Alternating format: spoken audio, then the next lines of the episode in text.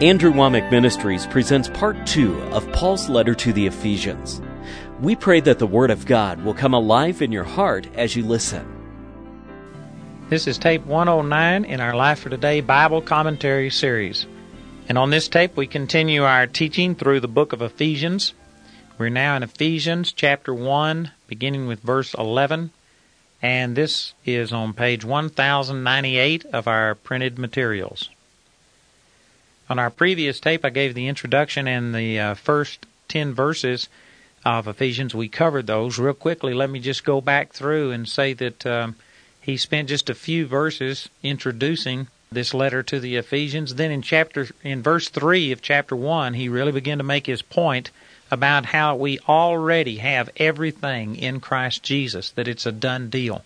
And I spent a lot of time on our last tape trying to emphasize that point because I believe that this is so critical that people get this concept. Most Christians believe that there is victory obtainable, it's available, but it's out there somewhere. It's something that has to be worked for, earned, produced, and that causes all kinds of problems. If you start looking at the Christian life as everything is already accomplished in Jesus, and it's a matter of releasing what we already have, not trying to go get something that we don't have. If you develop that mindset, it totally changes your entire perspective and attitude towards the Christian life. It takes away a lot of fear and doubt, frustration, all kinds of things. It lends itself to grace. You cannot get into works believing that kind of thing. If you don't understand this, it will put you into legalism and it will make you despair and miss out on the things of God simply because you are trusting in yourself. So I really believe that this is a foundational truth. And that's the point that Paul is making in Ephesians 1 3. And then in the rest of the chapter, he just begins to enumerate a lot of the things that are already ours. And he talks about, of course, our salvation, our redemption, that Christ is going to bring together all things in himself, etc. And so that's what he was dealing with in the first 10 verses. Now we're going to take up now in verse 11.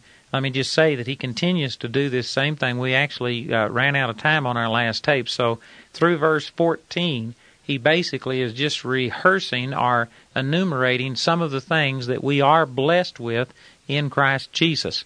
And then in verse 15, he begins to pray a prayer for revelation. And of course, this prayer is on the same subject, praying that we would get revelation of things that are already ours.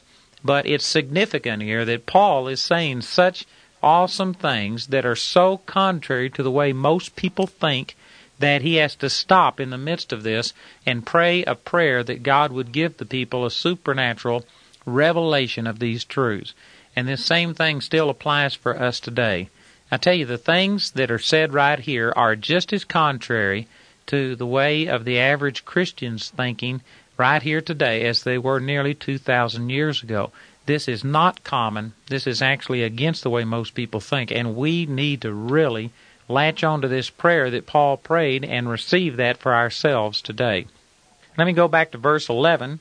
He says here, and remember that he's just enumerating some of these things that are already ours, that we're already blessed with.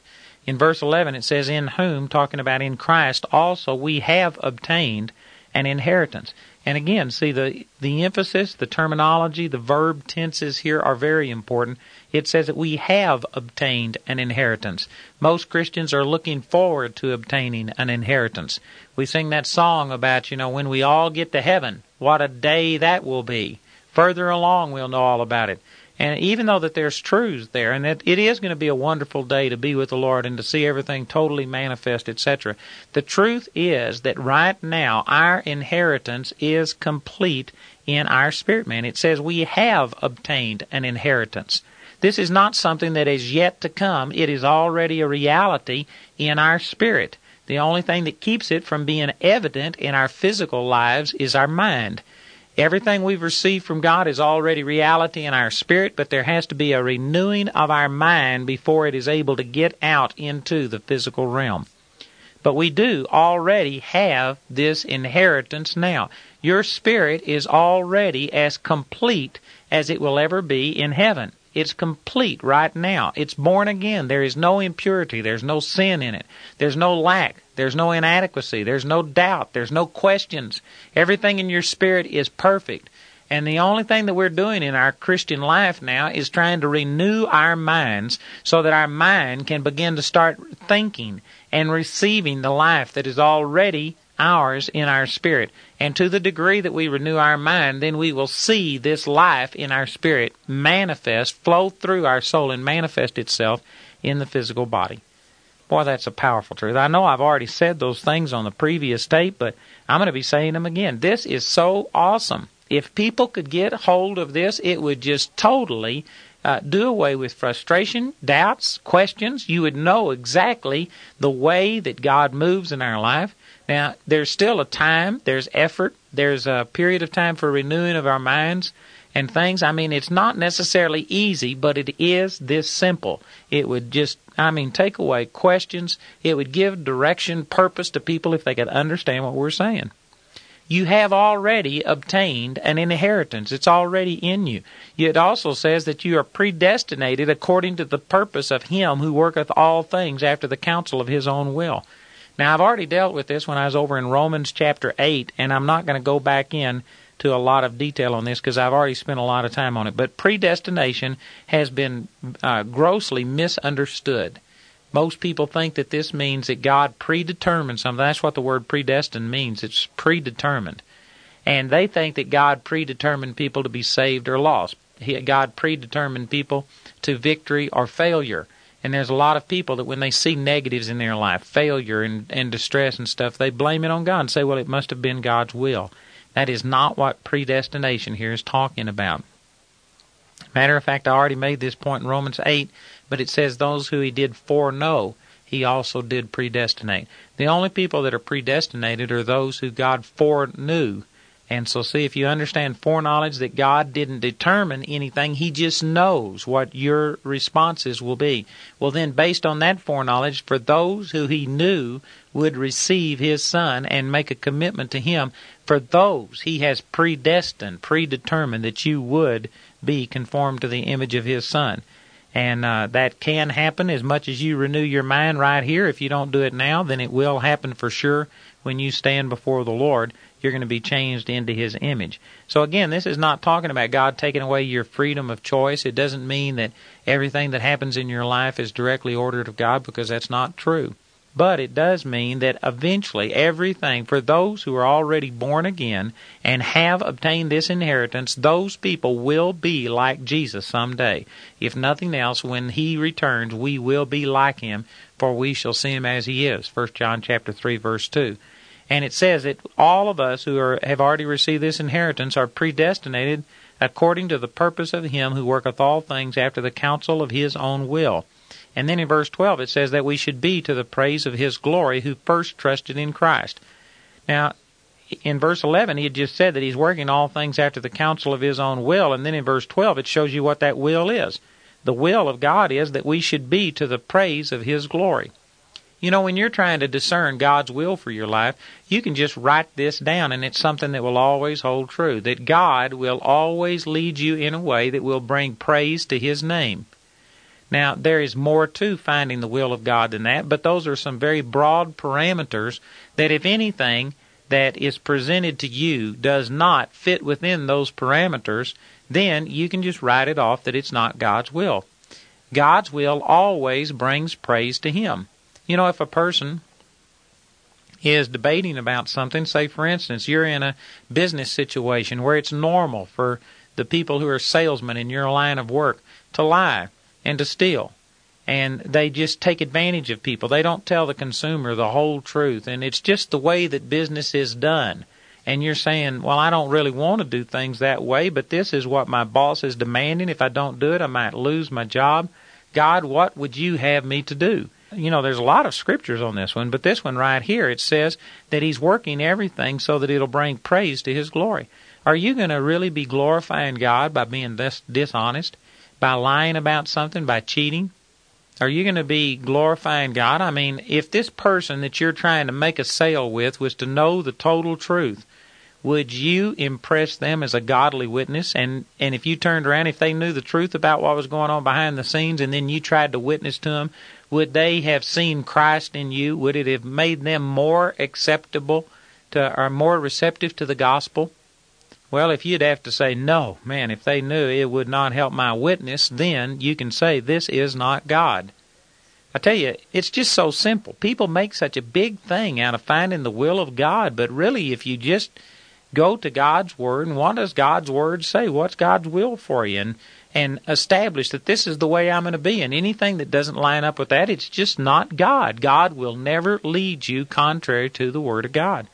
And so that's what this is saying, that He has predestinated us to uh, so that he's working all things after the counsel of his own will, which is that we should be to the praise of his glory.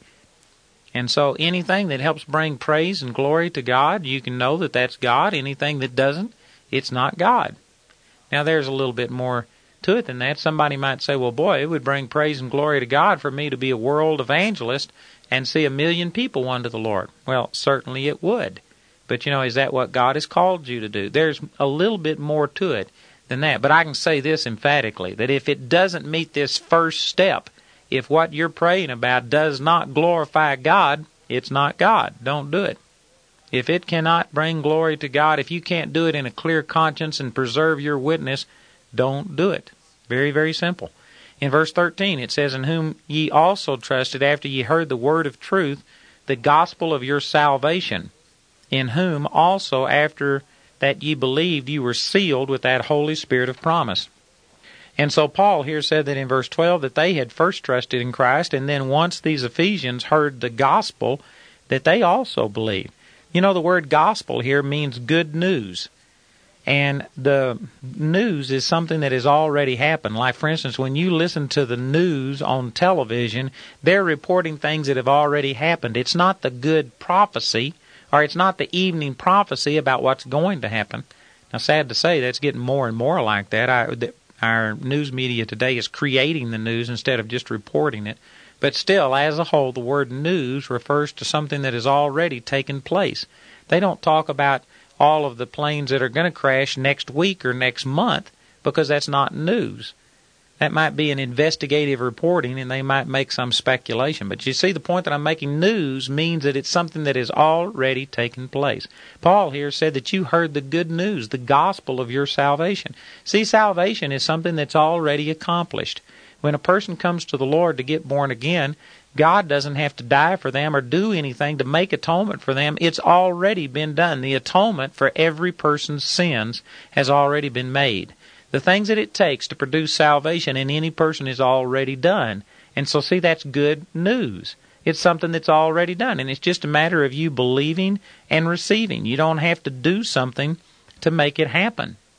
Boy, if we could really get hold of this concept. And again, Christianity, our religion, has made everything that it's available, it's possible to happen, but they don't look at it as good news, something that has already happened. The Christian isn't headed towards victory, he is coming from victory.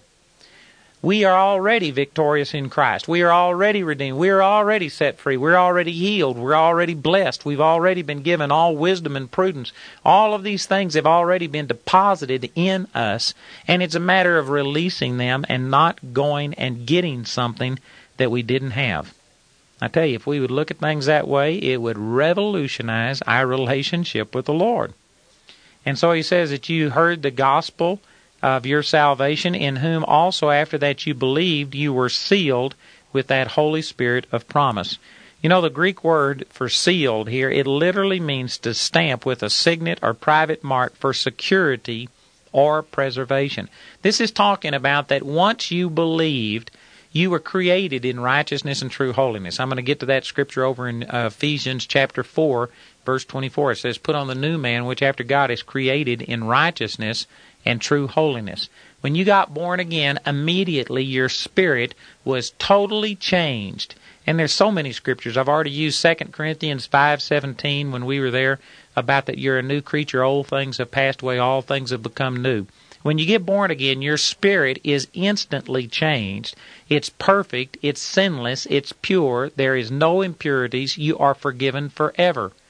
But then, see, some Christians think, well, I know that when I got born again, that was true. But then, as soon as they sin after they're saved, as soon as they fail and begin to have impure thoughts or any of these kind of things come at them, a lot of people, they feel like, well, they've lost that purity.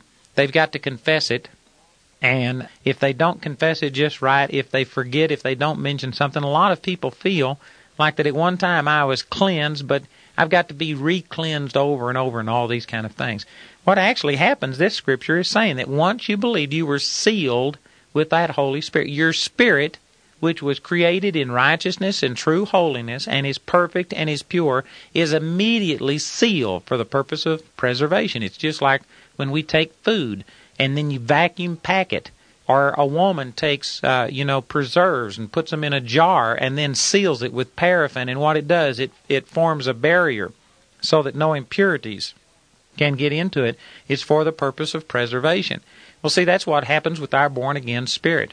The moment we believe we are a brand new person in created in righteousness and true holiness and then immediately the holy spirit seals us and preserves us so that when a christian sins after their salvation, after their born again experience, their spirit does not participate in that sin. Their spirit is not defiled. Their spirit doesn't somehow or another receive some impurity that has to be cleansed and wiped away. Your spirit retains righteous and holy because it was sanctified and sealed and perfected. Over in Hebrews chapter 10, verse 10, it says that once you believe, you were sanctified through that one offering of Jesus once for all. And then in verse 14, it says, once you've been sanctified, which Hebrews chapter 10, verse 10 says that you were sanctified once you believed. And then in verse 14, once you believed and have been sanctified, you also have been perfected forever. And some people wonder, what in the world does that mean? Well, it's talking about your spirit. Your spirit was saved, cleansed, sealed with the Holy Spirit, and it's been sanctified and perfected forever. Over in Hebrews chapter 12 and verse 23, this scripture just comes right out and says it in very clear English. He says that you have come to the general assembly and church of the firstborn, which are written in heaven, and to God, the judge of all, and to the spirits of just men made perfect See, it was your spirit that was made perfect, sanctified, and perfected forever. Hebrews 10 10 and 14. And so, boy, this is a powerful truth. I tell you, I could just amplify on this forever, but I've already dealt with this so many times, I just, I can't continue to spend a lot of time on it every time it comes up in Scripture because it's a reoccurring theme. But this really is important. If you haven't gotten a tape that I have entitled Identity in Christ, it's the third tape in our three tape series on emotions. You can either get that tape series on emotions as a set, or you can get the third tape just by asking for the tape entitled Identity in Christ. Another tape that'll go along with that is Who You Are in the Spirit, No More Sin Consciousness. Uh, any of those tapes would deal with that, and I really encourage you to get hold of this. Your spirit is sealed, and it does not lose its right standing with God. Now remember that the context of all of this is in verse 3, he says that we are blessed with all spiritual blessings, and he just begins to start praising God and enumerating some of them. And this is certainly one of those spiritual blessings, is that once you believed, you've been sealed with the Holy Spirit. Praise God. Your salvation is not something that's in doubt. Once you believe on the Lord, you've been sealed, sanctified, and perfected forever. Now I know that there's somebody thinking, well, does this mean then that you're saying that we are are uh, eternally secure? Do you believe in eternal security, as the Baptists teach? Well, let me say this: I believe that no sin sends a person to hell. If it did, then which sin is it that's going to do it? And you'd have to start categorizing them and saying some sins will work and do that, and others won't, because all of us have sinned. But the Bible doesn't place that kind of a distinction on sin. It says in James 2:10, if you keep the whole law and yet offend in one point, you become guilty of all. And so the Bible just says that whatsoever is not of faith is sin. Romans 14:23. So if you use that definition of sin, and if sin caused us to lose our salvation, then none of us would be saved because all sin. Even though you're born again, you still sin. But I believe what it is, see, your spirit isn't contaminated by that sin. Sin doesn't penetrate your spirit, but sin affects your physical body and your soulish realm. It gives Satan avenues into your life when you sin in those areas, but it doesn't penetrate your spirit. And since John 4:24 says that God is a spirit and those who worship him must worship him in spirit and in truth, that means that even though a Christian is less than what they should be in their actions, God is dealing with us based on the Spirit that has been sealed. And so God is still able to love us and accept us, and a person who even has sin in their life can die and still go to heaven with an unconfessed sin because that sin didn't affect their spirit, and the spirit is the part of them that was saved and born again, the part that God dealt with. Does that mean that I'm saying that every person then, once you're born again, can just live any way you want to? No, because I believe that even though you can't sin your salvation away, you weren't forced to be saved, and you have to stand by faith. So sin, no sin can cause you to go to hell, but what sin does, it dulls you to the receptiveness of the Lord. It hardens your heart towards God, according to Hebrews chapter 3. And if you continue to live a life like that, it is possible that you could actually come to the point of deception or frustration, that you could actually renounce your faith in the Lord. Now, you can't sin it away, but I believe that you can reject your salvation. And you can't reject it over and over but you can reject it one time. There is no such thing as being born again again. It is true that you can be born again and then become reprobate, as the scripture talks about, but you can't sin it away. You don't fall from grace in that sense, but rather it has to be a total rejection. Now, I hadn't got time to go back through that. Like I said, I've already ministered on that. But this is really a powerful statement here in Ephesians 1:13. I use this very often in sharing with people because it just really makes it clear that once you get born again, your spirit is pure, and then it's immediately sealed with the Holy Spirit of promise, and that keeps out the sin and the impurities, and it maintains our relationship with God. And then in verse 14 it says, talking about the Holy Spirit of promise, which is the earnest of our inheritance until the redemption of the purchased possession unto the praise of His glory. Now, this is just, again, saying the same things I've been saying in the last couple of verses here. The word earnest, according to the dictionary, it means money paid in advance as part payment to bind a contract or bargain, also called earnest money. And then the second meaning is a token of something to come, a promise or assurance, a pledge or guarantee. And that's the way that the Holy Spirit here is being spoken of, that the Holy Spirit is like our pledge or guarantee. It's our promise and assurance that we are going to see physically manifest the inheritance which is already ours in the Spirit. So the Holy Spirit, when a person receives the baptism of the Holy Ghost and they begin to start seeing gifts of the Spirit, such as a word of wisdom, word of knowledge, speaking in tongues, faith, and all of the other things that are listed over there in 1 Corinthians chapter 12, when a person sees these gifts of the Holy Spirit and the fruit of the Holy Spirit that's mentioned in Galatians 5, 22 and 23, when they see those things evident in their life, it's a proof. It's an it's earnest. It's like a guarantee that we have received salvation and that there is coming the complete redemption where we see a glorified body and eternity spent with God. And it's just a guarantee. I tell you, that's exciting. That really blesses me because, you know, I have seen the Holy Spirit's fruit and gifts manifest themselves in my life. And I know that there's times that the devil will come and play mind games with you and tell you, you know, what makes you think that you're right? How do you know all this stuff is true? What's the proof? And it's very easy to get over into a realm where you want to start seeing just physical things. Well, you can go back and remind yourself. You can just sit back and start speaking in tongues. And I tell you what, it'll immediately begin to start uh, being an earnest, a guarantee that praise God I do have the goods that the Holy Ghost is on the inside of me because I used to couldn't do that. Now I can pray in tongues and it's an evidence that the my salvation is real. Notice it says here that it's the earnest of our inheritance until the redemption of the purchased possession. Now again, a lot of people don't have this concept. A lot of people think that when you get born again, that man, you're just totally saved and changed. But it's your spirit that got changed, not your physical body and not your soulish realm. And your soul and your physical body have yet to be redeemed. Now, the term redemption here has become a religious term to a lot of people, and they just use it synonymous with salvation. And when you say that a person isn't redeemed, your body isn't redeemed, some people might take that offensively and they might say, What are you saying? I thought I was saved.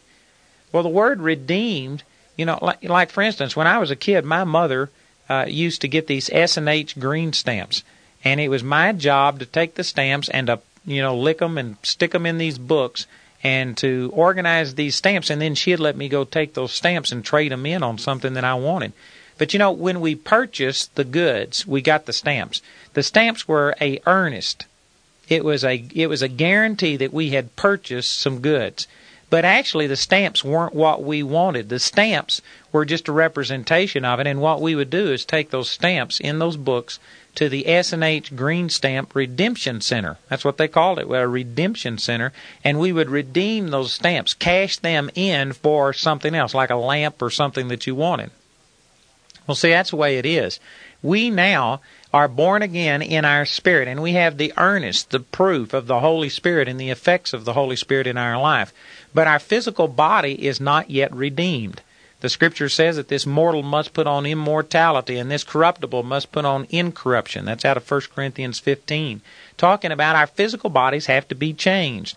Our soul, our mental part, our personality part is what the Bible calls the soul. And that has to be changed. But your spirit's already changed. So see, our spirit's changed, but we have not yet seen the redemption of our physical body and our soul. Now they've been purchased but they haven't been redeemed, and that won't happen until the Lord comes back and we receive our glorified body. That's what this is referring to. So until the time that we see the glorified body, it says that we have the Holy Spirit as the earnest of our inheritance until the redemption of the purchased possession. Now, see, I'm not minimizing the fact that through Jesus' death, He has purchased us. The blood of Jesus was shed for me, and I have been purchased, spirit, soul, and body. But my spirit is the only part that is redeemed. It's complete right now. It's the same way it'll be throughout all eternity. It has the same power, the same anointing, the same knowledge. It's identical to the Lord Jesus. 1 John 4:17 as he is so are we in this world. In my spirit my salvation is complete. I am just like Jesus is. 1 Corinthians 6:17 He that is joined unto the Lord is one spirit and I am one with the Lord. I am complete in Him. But that's only my spirit that's like that. My soul and my body are still the same soul and body that I had before I got saved, with the exception that I've grown older, so my body has changed some, and my mind has been renewed. And so a lot of my attitudes and values have changed, but they aren't redeemed. They are influenced and under the control of the Spirit to a large degree, but they aren't glorified yet and so, see, that purchase has been made, but the redemption has not taken place. We're still waiting on that. Boy, that's powerful stuff. I tell you, I could spend hours and hours on that. Again, I say I've already done that. Please take advantage of these tapes that I've talked about if you've missed any of that, and if you'd like any further ministry on it, I promise you it would be a blessing to you. So, after saying all of these things in verse 15, Paul begins to pray a prayer for the people, and it goes all the way through the end of this chapter. And he says in verse 15, Wherefore I also, after I heard of your faith in the Lord Jesus and love unto all of the saints. Now, before I actually get into this prayer, let me just mention in verse 15, he is not praying a prayer here for a group of reprobates. He's not praying for a group of people who are just rebellious and not receiving the things of God. He's actually commending these people for their love and their faith. And so this was a good group of people. This is people that were born again. They were loving God. They were operating in love towards their brothers. And yet Paul was praying for them that they would get a revelation of more. And you know, one of the points that this makes is that even people who love God and people who have a good relationship with God, there is always more in the Christian life than what you have ever understood and appropriated. I tell you, the wisdom and the height and the depth, the length and the breadth of the love of God is just greater than you can comprehend with your little finite mind. And we are in a progression of just getting more and more and more enlightenment. Nobody has ever understood everything. And see, here is evidence of it. Paul is praying for good people, people who have faith in the Lord and love unto others, and yet he's praying that they would get a greater revelation, more knowledge about what they've got.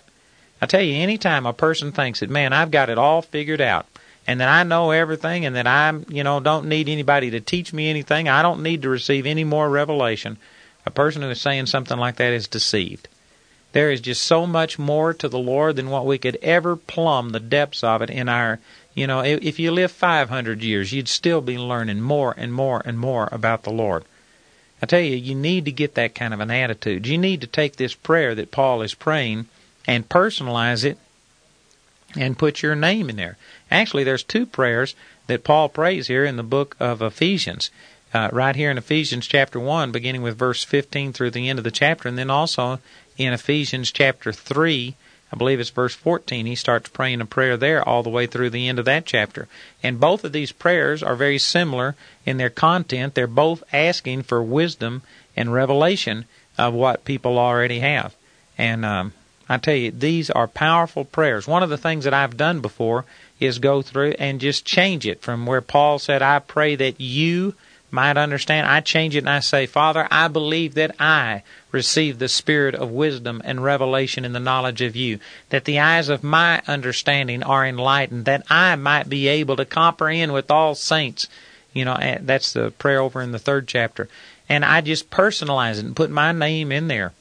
You know, when Paul prayed a prayer, you know it was according to the will of God because it was God breathed. It was inspired by the Holy Spirit. And the scripture says over in 1 John chapter 5 verse 14, this is the confidence that we have in him that if we ask anything according to his will, we know that he hears us. Well, God's word is his will.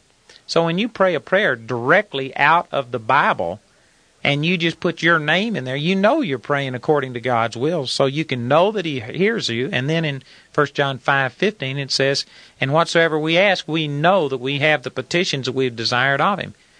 And so you can be that confident. I have personalized these prayers. I encourage you to do that and pray these prayers and ask God for this wisdom and revelation to come in your life, and it will come. God wants to give it to you more than you want to receive it. The Holy Spirit is sent to give us wisdom and revelation. If we aren't getting wisdom and revelation, it's not because God hasn't made the provision, it's just because we haven't shown up for class. The teacher has been sent, the instruction is there. We just haven't been spending time and really opening our heart. Well, this prayer will help you to do that.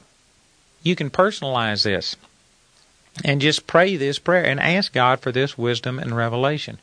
I have done this, I still do it. But there was a time in my life that every day for six months I prayed this prayer here in Ephesians chapter 1 and asked God to give me revelation. And I, I tell you, after six months of doing that, my head, I began to start receiving so many things. God started opening up my understanding that a lot of the things I'm teaching now, over 20 something years later, came out of a result of praying this prayer every single day for six months.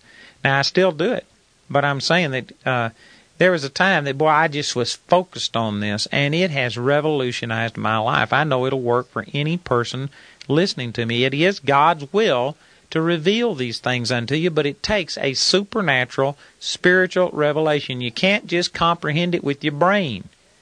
Because this is talking about things that are true in the spirit realm. Like going back to verse 3, God has blessed us with all spiritual blessings in heavenly places. And how do you understand what is spiritual truth? How do you see and perceive into the spiritual realm? Well, of course, the Word of God reveals it to you, but it takes the Holy Spirit cooperating with that Word to give you, to breathe upon it and bring it to life and make it reality in your life. Well, I can't overemphasize this. You need this revelation that Paul is praying right here. And all you got to do is just receive this prayer. So in verse 16 it says that he ceases not to give thanks for you, making mention of you in my prayers. And you know, here an important part of prayer is giving of thanks. Paul starts off by saying that he had been giving thanks for these people, making mention of you in your prayers. You know, a lot of people to them, prayer is an opportunity to go in and just pour out all of your complaints and problems to the Lord. Now, that is a part of prayer. And the scripture does say, you know, to come before the Lord and cast all of your care upon Him and, uh, you know, let your requests be made known with joy, etc. There is a place for requesting, for telling the Lord how you feel, for going to the Lord and, and airing a problem in your life. But it certainly is not the place that most people ascribe to that. Most people's prayer life is just basically contained in nothing but all of the problems that they're having, griping and complaining.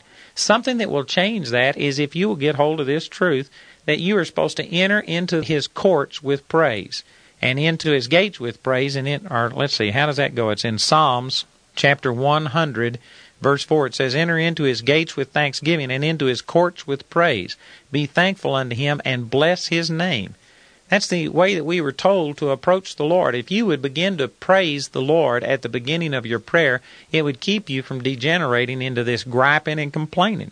Also in Philippians chapter 4 verse 6 it says be careful for nothing but in everything by prayer and supplication with thanksgiving let your requests be made known unto God. Notice it says that you're supposed to with thanksgiving let your requests be known unto God. If you would begin your your prayer with praise and thanksgiving, that's the way that Jesus told us to pray in the sixth chapter of Matthew when he taught us what's commonly called the Lord's Prayer. He started off by saying, Our Father which art in heaven, hallowed be thy name, praising God. And then you end it with praise and thanksgiving to God, for thine is the kingdom and the power and the glory forever. Amen. In other words, it's a kind of a sandwich technique. You start with praise, you insert your need, and then you end with praise. That keeps you from just griping and complaining and focusing on the problem. It makes you become positive in your prayer life. Well, that is a powerful, powerful truth. And so praise will keep you into a positive way of praying. And that's the way that Paul had been praying for these people. He was giving thanks for them, making mention of them in the prayers. And in verse 17, notice what he said that the God of our Lord Jesus Christ, the Father of glory, may give unto you the spirit of wisdom and revelation in the knowledge of him. Now, in verse 8, I believe it is, Paul had already prayed or he had already said that God had abounded towards them in all wisdom and prudence, having made known unto us the mystery of his will. And now here he is saying that God would give us a spirit of wisdom and revelation. Some people look at that as being, you know, contradictory and saying, well, he said you already had the wisdom given to you. Now he's praying that you'd get a spirit of wisdom and revelation. What does this mean? Well, it's not contradictory at all. The real key to this is in understanding the word spirit right here, I believe. The word spirit is the Greek word pneuma eh, in the New Testament, and it's the word that we use when we refer to the Holy Spirit, etc., talking about a born again spirit.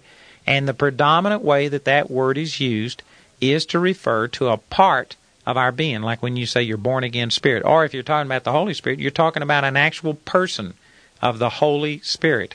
But the word spirit also means, in Scripture, a mental disposition. That's what Strong's Concordance defines it as. And it can be mental disposition. And that's the way that the word spirit is being used here.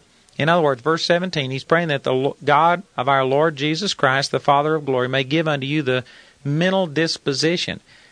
In other words, in our spirit you already have wisdom and prudence it's been given unto you first john chapter 2 you have an unction from the holy one and you know all things first corinthians 2.16 you have the mind of christ and etc etc etc it goes on colossians 3.10 says that you've been renewed in knowledge after the image of him that created you in your born again spirit you have all wisdom all prudence all knowledge all revelation your spirit is complete but it needs to come from your spirit into your physical mind. It needs to become your physical mind's disposition. It needs to become a way of thinking in your mind. So, see what Paul is actually praying here is that the people would begin to start receiving out into their mental realm, that they would get understanding in their mind of what they already know to be true in their spirit. The born again spirit is complete, already knows everything. It's not we're we aren't trying to educate our spirit, we're trying to educate our mind, trying to renew our physical mind to match up with what is already true in our spirit. Boy, that's radical. I tell you, there's a lot of people today that teach that we're trying to train our spirit.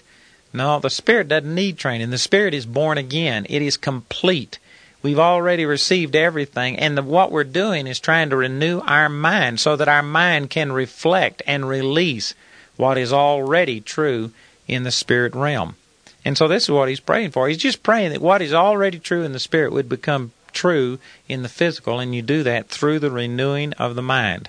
So notice in the 17th verse, he says that God would give you a spirit of wisdom and revelation in the knowledge of Him. Now, he's not praying that God would give them something new. And I believe this is really significant. You know, when I go to meetings and I hear ministers pray for people, and lots of times when I have people come to me, people are basically trying to get something that they don't have. And they're praying that, oh God, just go touch this person. Give them a double dose of your power. The truth is that person's already got all of the power that it takes to do anything on the inside of them. They don't need more power. Now, they might need more manifest, they might need that power released. And I know that you could split hairs here and uh, I'm not encouraging that at all, but I'm saying for the purpose of understanding, you need to recognize that the truth is you don't need a double anointing. What you need is twice as much of the anointing that God has already given you released, manifest in your life. In the Old Testament, you know, Elisha received a double portion of Elijah's spirit, and he did twice as many miracles, etc. And I've heard people in the Pentecostal circles say this is double portion now. We're going to believe God to just give you twice as much of the Holy Ghost. Well, I would agree with this that everyone could use twice as much of the Holy Ghost power manifest in their life. They could use more of the Holy Spirit functioning in their life. Now, that's true. But it's incorrect to say that through somebody laying hands on you or something that you can get twice as much of the Holy Ghost. The truth is, when you got born again and when you receive the baptism of the Holy Ghost, you got as much of the Holy Ghost as you can or will ever get. Now, the Holy Ghost can get more of you. And see, now in that sense, it's true that yes, you can have twice as much power because maybe you aren't yielded to the Holy Spirit. And as you yield, the Holy Spirit can have more of you and can manifest Himself freer through you. But it's incorrect to say that you are getting twice as much of the Holy Spirit, that you're getting a double portion, that the anointing is doubling, that it's increasing. It's okay to say it's it's going to increase as long as you understand that it's not God giving you something new. You've already been made complete in Christ. This is what he's praying. He's not praying that you get more of anything, but rather that you'd get a revelation of what you already have. The body of Christ today as a whole is trying to get more. They are already identifying with unbelief, something contrary to what God's Word says. Instead of saying that I am complete in Christ and I've got everything I need, healing is mine and I refuse to be sick because I'm already healed, I'm going to release it. Instead of having that attitude, they embrace sickness and they say, Oh God, I'm so sick. Oh God, the doctor says I'm going to die, but I know you can heal not half healed, but can heal. And I'm going to stand and I'm going to pray and I'm going to believe that you will, future tense, heal me. See, a person who's believing like that has already embraced sickness, has already embraced defeat, and is trying to work from defeat to victory. The proper way to respond is to say, hey, I've already got everything. By his stripes I was healed. 1 Peter 2:24. I'm already healed and I am not going to fight to get healed. I'm going to fight because I am healed. Satan, you will not steal this from me. I will release and manifest the healing that is already mine. Can you tell the difference in those attitudes? One is full of faith, the other one is full of maybe desperation and pity and and a lot of different things, but it's not faith. Well, I tell you, this is really powerful. We've already got everything. He's not praying that we'd get more, just that we would get revelation of what is already ours. Praise God. These are some of the most awesome scriptures in all of the Word to me. This has changed my life. In verse 18, here's what he's praying that you'd get this spirit of wisdom and revelation and knowledge of Him. Verse 18, the eyes of your understanding being enlightened. Now, again, what's he praying? He's not praying, oh God, give them twice as much faith. He's praying, open up their eyes, the eyes of their understanding. This is just a metaphor for saying, you know, that you can see things mentally. You can understand. You can grasp. You can comprehend things with your mind. And, you know, some things you just can't see physically. Like, you know, I was talking to someone the other day, and as they were describing some things to me, they were trying to describe the, their outlook, their vision that they had for something, and they said, Do you see that? Well, there was nothing to see in the physical. They hadn't painted me a picture physically. It was with words they were trying to communicate, and they said, Do you see that? You can see things with your mind. Like if I started describing something to you, you know, like a plane. I told you that I flew on a plane, and then I got to describing this plane, that it had a second story to this plane, and that you took this spiral staircase up to the first class cabin, and you actually got to sit up there in that part, you know, that had this little bump up uh, on the top part of the plane. Well, most of you know exactly. See, you can see it. You know that I'm describing a 747 jet. Well, see, that's what you saw that with your mind. You didn't see anything right now. You're listening to something audibly, but yet you can see things with your mind. Well, this is what he's talking about. He says, The eyes of your understanding being enlightened. Do you know there's another side to this? The eyes of your understanding can be darkened. Talks about that over in Ephesians chapter 4, verses 17 and 18. We'll be getting to that. The positive side is that you can get revelation. You can begin to start seeing and comprehending with your mind and your understanding things that you didn't know before. The negative side is that you can also be blinded. In the same way that a person can't see anything if they have their eyelids closed, you can't see anything with your understanding if you have your mind closed. And when people have their mind closed to the supernatural revelation of God, I, I guarantee you, you just can't receive from God that way. You've got to begin to start understanding some things. And this is how Satan is keeping so many people in bondage today. He's come in our society. He has just nearly eradicated a lot of the godly influences and morality and, and godly standards and he's and he's portraying that everything goes. There is no absolutes. Everything's relative. Whatever feels good, do it. That kind of thinking just makes you blind. It closes your understanding. It keeps you from seeing and perceiving things.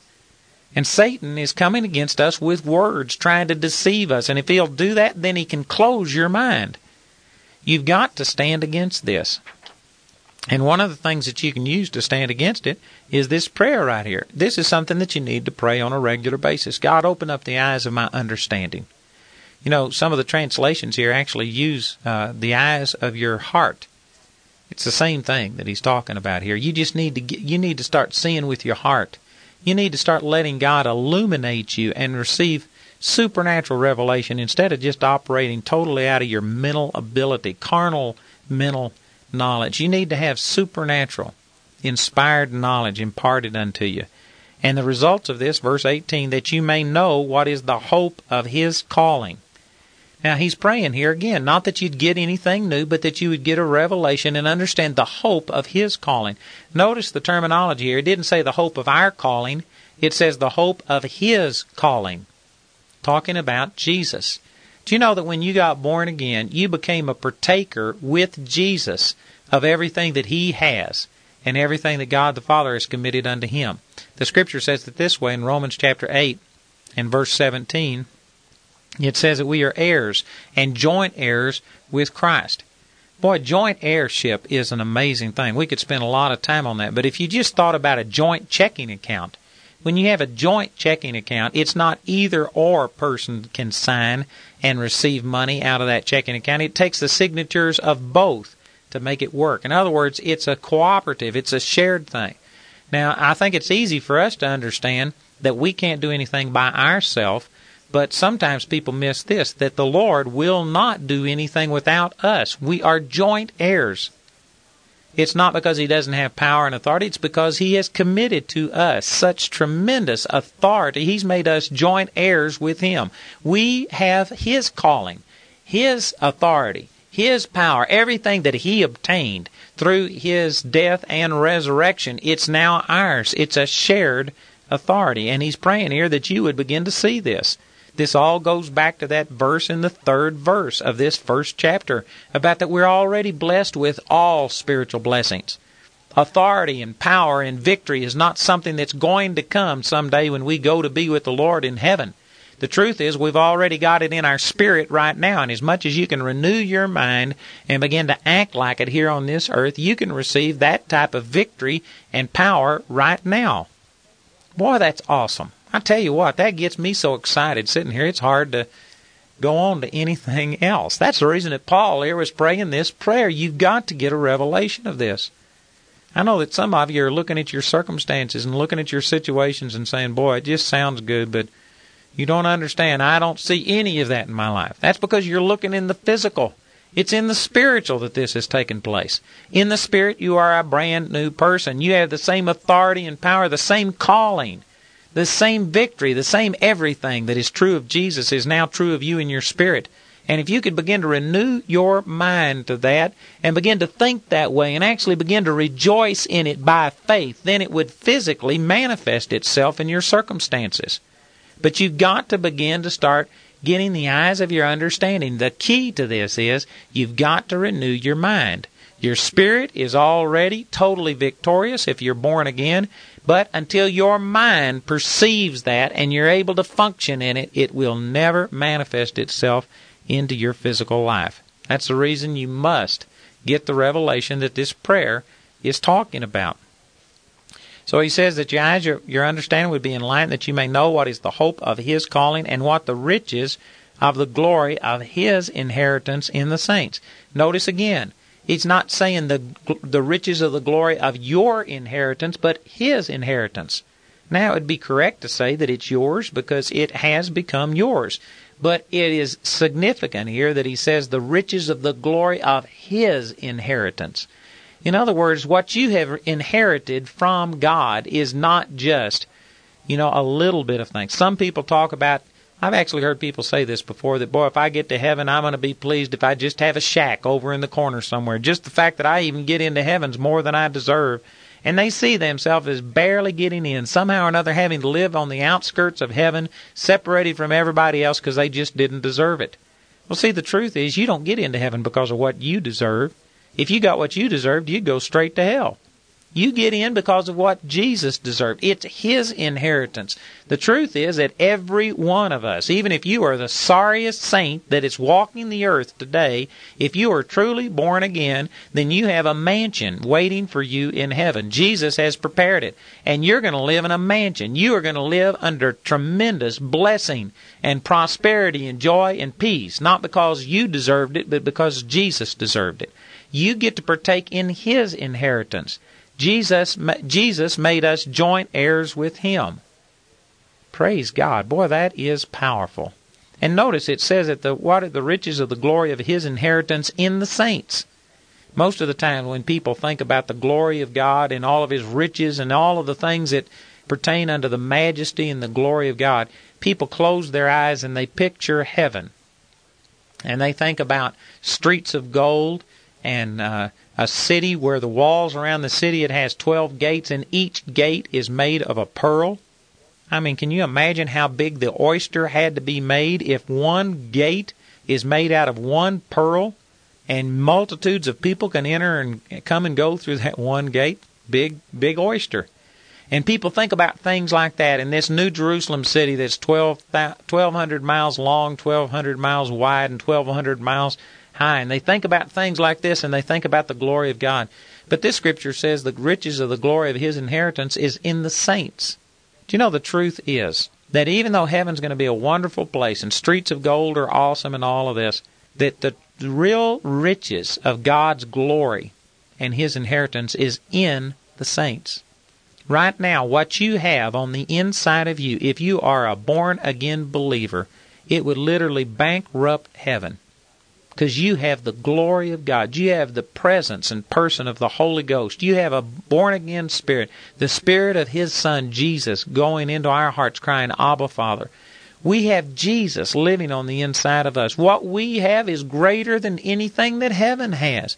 You've got the glory of God. It says over in Second Thessalonians, it says that we have been called to the obtaining of the glory of God. And it's not something that is going to happen.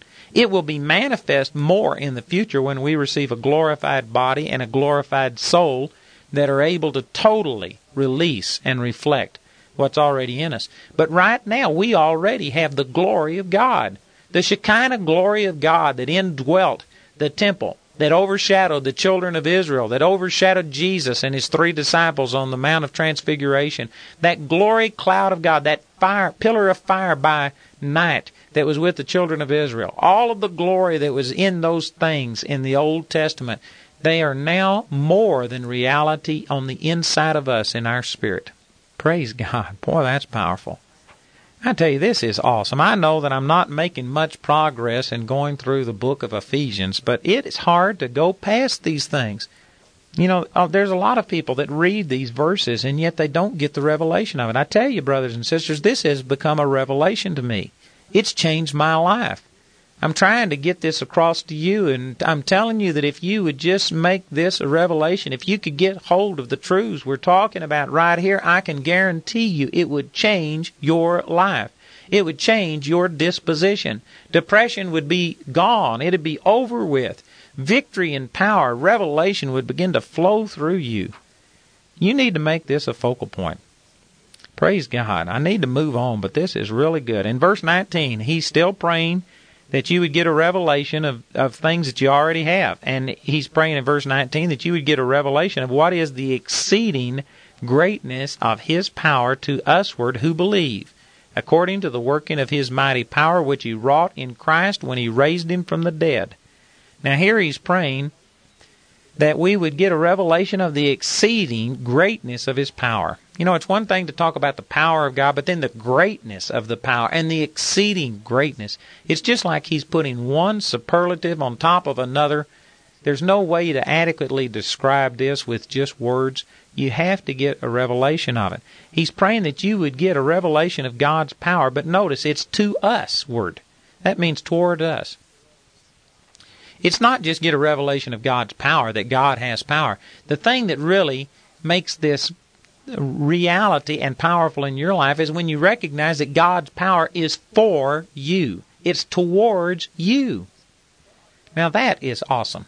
There are some people that know that God is God Almighty and they have a revelation that God can do whatever He wants to, but they aren't totally convinced that God wants to use that power on their benefit. In other words, they have a revelation of God's power, but they don't know it's really towards them. It's not for them.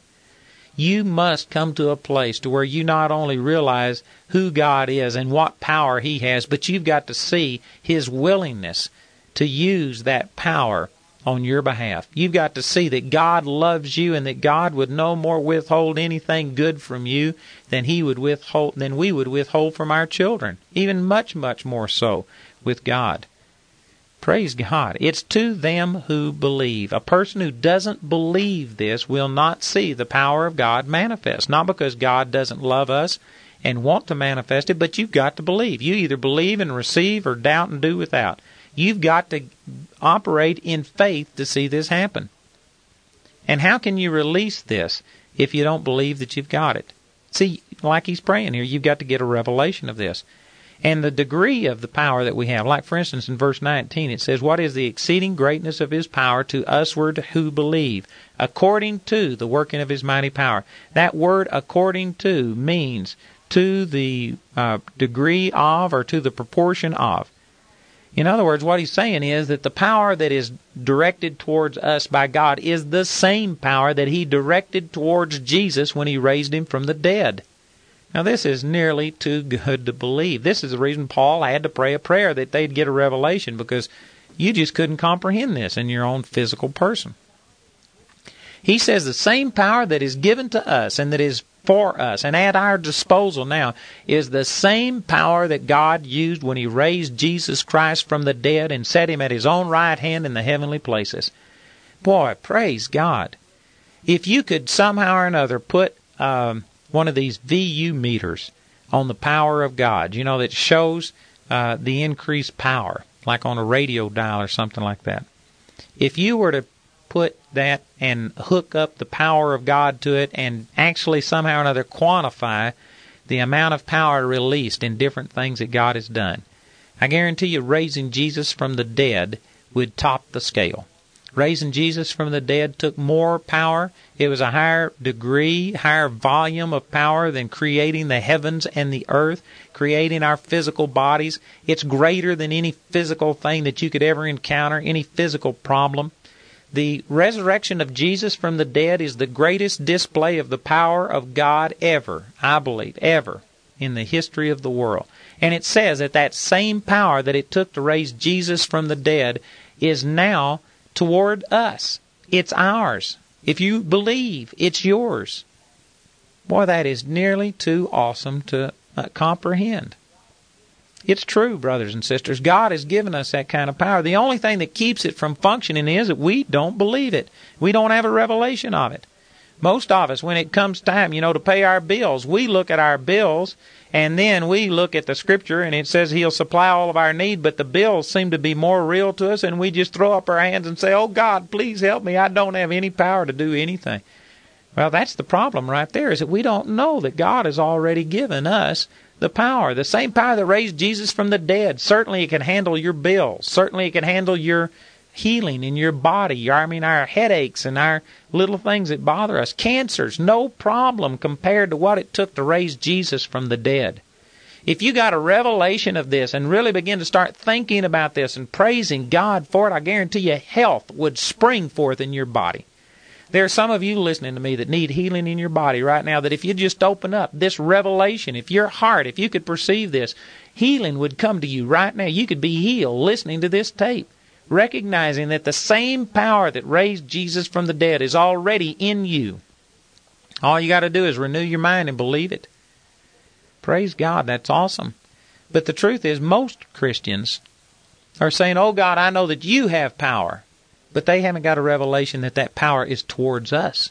They haven't got a revelation that the power that is working in us is not just enough power to, you know, maybe help us to struggle through and still be standing after Satan has done everything to us that he can do. But man, it's the same power that raised Christ from the dead. It's enough to blow the devil plumb out of the water.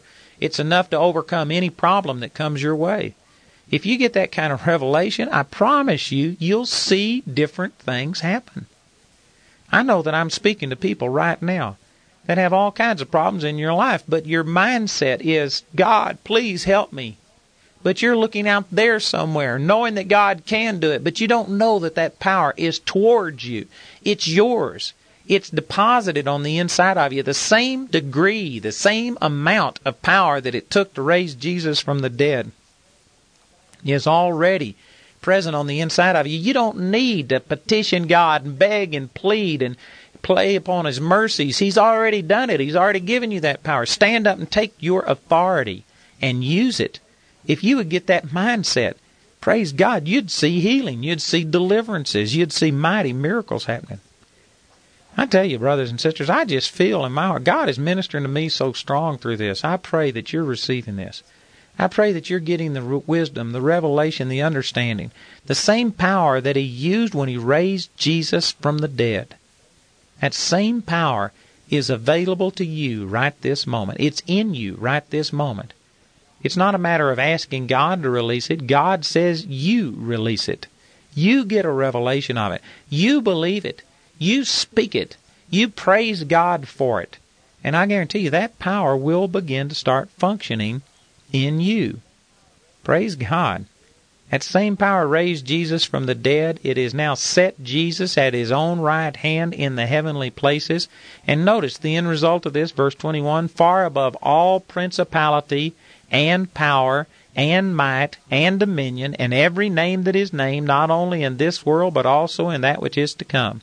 This is just simply saying that Jesus has not only risen from the dead, but he is above all power, specifically talking about the demonic realm. Over in the sixth chapter of the book of Ephesians, verse 12, it says, We wrestle not against flesh and blood, but against principalities, against powers, against rulers of the darkness of this world, against spiritual wickedness in high places. Well, that's what he's referring to here. Jesus is now resurrected from the dead, his power is infinitely greater than any demonic power, any human power, any government power, the power of sickness, the power of poverty, the power of anything. It says that he's it's above every name that is named. If you can put a name to anything, if you can say cancer, Jesus, the power that is in you and is towards you is greater than cancer if you can talk about paralysis, if you can talk about seizures, if you can talk about brain damage, if you can talk about retardation, Down syndrome, if you can put a name to it, anything that we have a name to describe, Jesus is greater than that. And His power is in you. He's above that name. If it's got a name, He's above it. Praise God. And you have dominion over it through Jesus. In verse 22, and that God has put all things under his feet and gave him to be the head over all things to his church, which is the body, his body, the fullness of him that filleth all in all. It says in verse 22 that all things are put under his feet. You know, over in 1 Corinthians chapter 12 and also in chapter 4, uh, 15, Paul used this analogy about uh, the body of Christ and about how that we are like a body and that, you know, one may say, I'm not the hand, but does that make him not of the body? The point that he's making is that the elbow is just as much a part of the body as the hand, or something that we put more importance on. Well, here he's using that same analogy and he's expanding it here, saying that Christ is the head. And the word head here is just d- describing preeminence in the same way that the head to your physical body is what controls and dominates. I mean, your brain is there. It's where you make your decisions. It's where you see. It's where you speak from. Your head is the absolute authority in your body. You can live without a finger. You can live without an arm. You can live without a leg, but you cannot live without a head. You got to have your head. Well, Christ is the head. He is supreme. He is the authority, but we are his body. And it says that he hath put all things under his feet. You know what that's referring to? When you put something under your feet, like right now, if I was to put something under my feet, then that would mean that it's under my arm, that it's under my leg, that it's under my thigh, it's under my shoulder, it's under my head. The the foot is the bottom part. When you put something under the foot, that means it's under every other part of the body. So what he's saying here is that this exceeding great power and authority that Jesus has, being resurrected from the dead and is seated at the right hand of God the Father, far above all principality and power, etc., that this same power and authority has been put under the feet of Jesus. And the analogy here is that we, the body of Christ, you know, the foot is describing the last member in other words, there's not just Jesus that has this power. There's not just a few super saints. There's not just Billy Graham or somebody else who has power and authority, but every member, every cell in the body of Christ has now had this dominion and power that is superior to principality and power, might, and dominion. All of that authority and power is now placed under every part of the body of Christ. And I know that there's a lot of people who say, but I don't see it. I see people suffering. It's because they don't believe. It's because they don't have a revelation of this. It is not because it isn't done. In our spirit, we have the same power and authority that raised Jesus Christ from the dead. You have raising from the dead power on the inside of you. It's not God that failed to put it there. It's us that fails to get a revelation of it, believe it, and release it. But the truth is, God has placed that kind of power and authority under us. It's under our feet. And He's the head. And we are His body, in verse 23, the fullness of Him that filleth all in all. This is, again, one of these statements that is just so overwhelming that you've got to pray this prayer and ask God to just give you understanding. Because how could it say that we are the fullness of Him? It's just amazing. You know, I've got a footnote here where I said it's just like a ship's crew. You know, the ship isn't complete without its crew. Well, it's the same way that God, by His own choice, has made it so that He is not complete without us. He's made us joint heirs. Most people think we have nothing to offer God. Well, we don't have anything to offer God if you're just talking about our physical, natural self and our little peanut brain. But if you're talking about our born again self, God has deposited so much in your spirit. The glory of the riches of the glory of His inheritance is in the saints. He has put so much, so much deposit in us that He is not complete without us. What a radical statement. But it's not glorifying us. What that's doing is glorifying Him. How much He has deposited in us. Man, He has invested a lot in us. And the sad thing is that we just don't know it. We're going around talking about what we don't have, focusing on our problems, talking about all these things, when the truth is that in Christ Jesus, we are more than conquerors. We are more than complete. The same power that raised Christ from the dead is indwelling us, and we're going around letting the devil defeat us by the most insignificant things. You know, a good friend of mine, Clifton Coulter, he made a statement at our camp meeting recently, and he said that the devil will take a little toothpick and magnify the thing and turn it into a baseball bat and beat your brains out with it. And you know, that's really what happens with people. Little tiny insignificant things. I mean, man, I could give thousands of examples, but probably every one of you can identify them in your own life pretty quickly. But I mean, just little things, you know, just because we don't have this or that, or because something's gone wrong, because somebody said something wrong, because somebody didn't do this, you didn't get a birthday card. I mean, some of the most insignificant things can get us depressed and discouraged and lonely and all of these kind of things when the truth is that God Almighty indwells us in all of His glory and all of His power. He's given us everything that we need to prosper. I tell you, everything Every problem that can come into our life, when you look at it compared to what we have in Christ, is insignificant. Nothing is significant. Everything pales in comparison to what we have in Christ. If you could get a revelation of this, I tell you what, it would just change your outlook on life. It would change your whole disposition. Man, it'd make some of you that are just miserable all of the time. It'd make you blessed and happy and joyful. I tell you, this would change your life. You need to get a revelation of what Paul is praying right here. Again, I pray this prayer constantly, and I pray that you would pray it until it becomes a revelation. Know this, that God wants you to understand this more than you want to understand it. There may be somebody listening to me saying, Boy, I can tell that what you're saying that you believe it and that it has touched you and it's changed your life. I can get a little bit excited, but boy, it's just so hard for me to understand this. And some people despair and think, well, it'll be just like everything else. Nothing ever comes to me.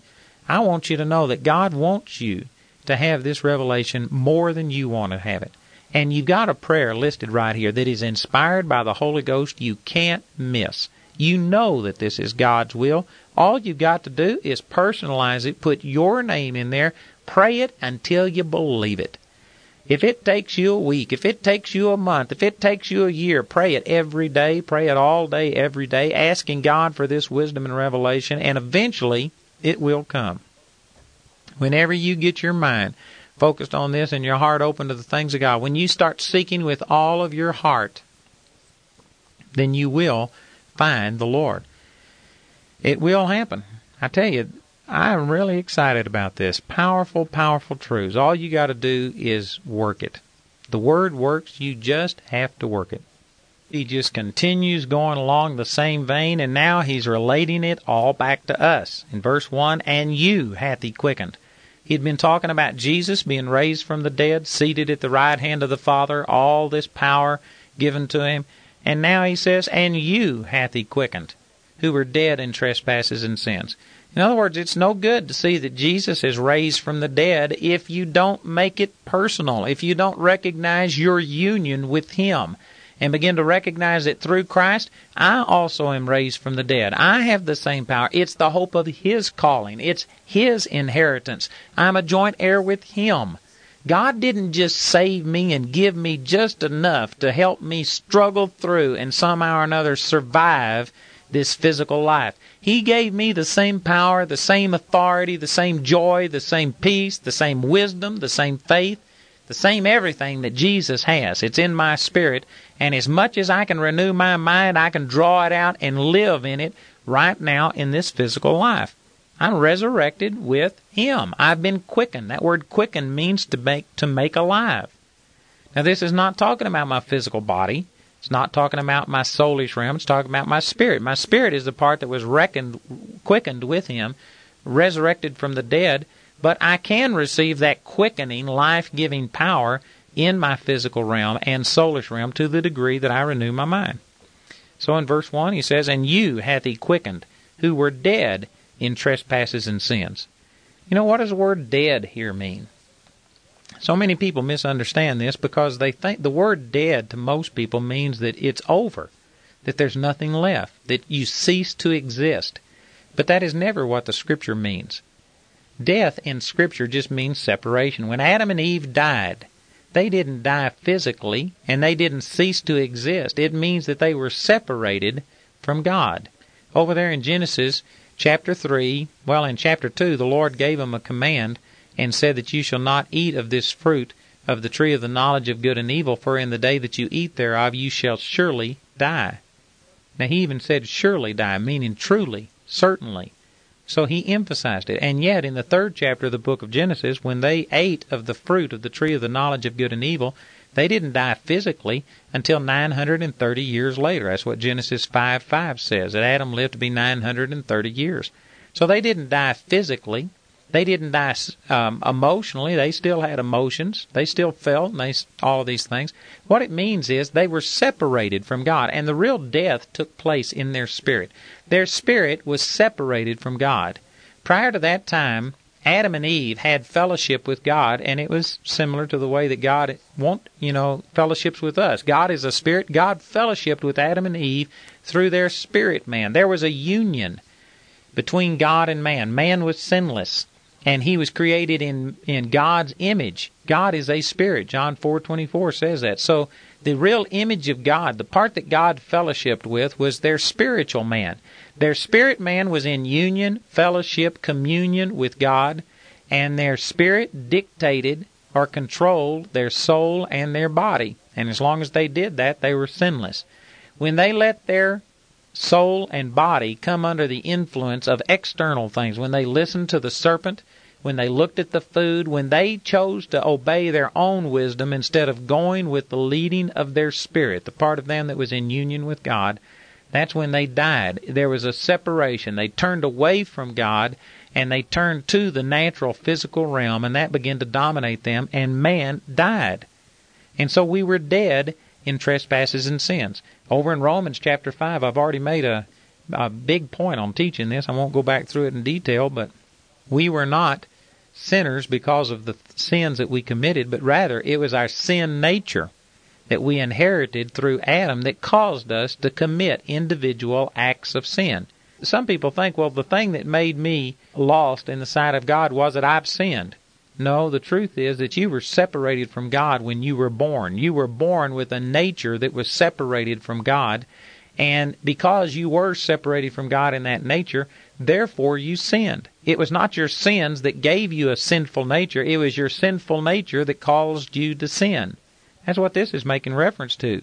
That you were quickened because you were dead in trespasses and sins. That doesn't mean that your spirit was non functional, or it doesn't mean that it ceased to exist. It was alive, but it just was alive independent or separated from God. So, in that sense, it was dead. It didn't have the life of God flowing through it. And as it goes on to say here in the third verse, that you we actually became by nature the children of wrath. And so our spirit, when it was separated from God, it actually began to start being united with the devil so much so that we became the children of the devil by nature, is what this verse is saying. I tell you, if you can really understand the points that are being made here, it makes salvation come so clear. It's very clear why Jesus said you must be born again. Because, see, even if you could quit your individual acts of sin, you couldn't change that sin nature. Now, the truth is, no one can actually quit their individual acts of sin. You might limit them, you might do better than somebody else, but all of us still sin and come short of the glory of God. You cannot effectively do that, but even if you limited it to the point that you were deceived, thinking, well, I'm really a good person now, you still couldn't change your sin nature. That's the reason you have to be born again. Christianity is not just behavior modification. It's not just doing better and the best people, the ones that do the best, you know, on a scale, on a curve, are going to be the ones that are accepted. No, that's not the way it is. Only those who get a brand new nature are going to be accepted with God. That's the way that it, God made it, and He gives you this new nature. He, when you confess Jesus as your Lord, your old spirit that was separated from God and actually by nature a child of the devil, according to Ephesians two three, that spirit is dead. It dies at that moment. God takes it away, and then He places within you a brand new spirit. You're born again spirit. That is the Spirit of Christ, the same Spirit that Jesus had in Him. And you receive that Spirit, you're immediately sealed with the Holy Spirit, and from that time on, your spirit begins to start renewing your mind and your body in verse 2, this is Ephesians 2 2, it says, Wherein in time past ye walked according to the course of this world, according to the prince of the power of the air, the spirit that now worketh in the children of disobedience. This scripture talks about that every person, once, you know, sin entered into the world, man began to walk down a path that took them against the things of God, away from the things of God. We walked according to the course of this world. That just means according to the dictates, the lust of this world. You know, there are some people that think, man, nobody tells me what to do. I am a self made man. And yet they're just deceived. Because, see, if you're walking according to the way that this world walks, I mean, you don't have to be a homosexual to go to hell. You don't have to be an adulterer to go to hell. You can be a good person and go straight to hell. See, the devil, his real rebellion against God was that he wanted to turn people from God. He, you know, if Satan can, he will turn people to himself. I think Satan would love to get people into Satan worship and into every type of vile perversion that just totally makes them reprobate to God. And I believe Satan tries to do that, but he can't do it to everyone. But he can succeed in destroying our life if he just turns us away from God. You don't have to turn to the devil to be destroyed. Just turn away from God. Get to where you are serving yourself. Get to where you are the most important person in your life and that you are living for yourself and that you are out to satisfy yourself. You know a person like that is walking according to the course of this world and that the prince of the power of the air is dominating them? I believe it's important to recognize this because some people think again that only those who are demon possessed are being controlled by the devil. No, I'm not that way. I'm just, I'm my own person. I'm doing my own thing. Well, if you're doing your own thing, you are being controlled by the prince of the power of the air. You are either serving God or you are serving the devil, and there is no middle ground. There's no gray area in there. You are either being controlled by the Spirit of God or you're being controlled by the devil. You don't have to be demon possessed. Just have your own thing. Pride is a great tool of the devil. It is anti-God. Again, going back to the original scheme, the way God intended it to be, He created man to be dependent upon Him. He fellowshipped with man every single day, and man, in communion with God, really didn't have his own will, his own thing. He was he lived and existed to fellowship and to please God. It says in Jeremiah chapter 10 verse 23, he says, I know that the way of man is not in himself. It is not in man that walks to direct his own steps.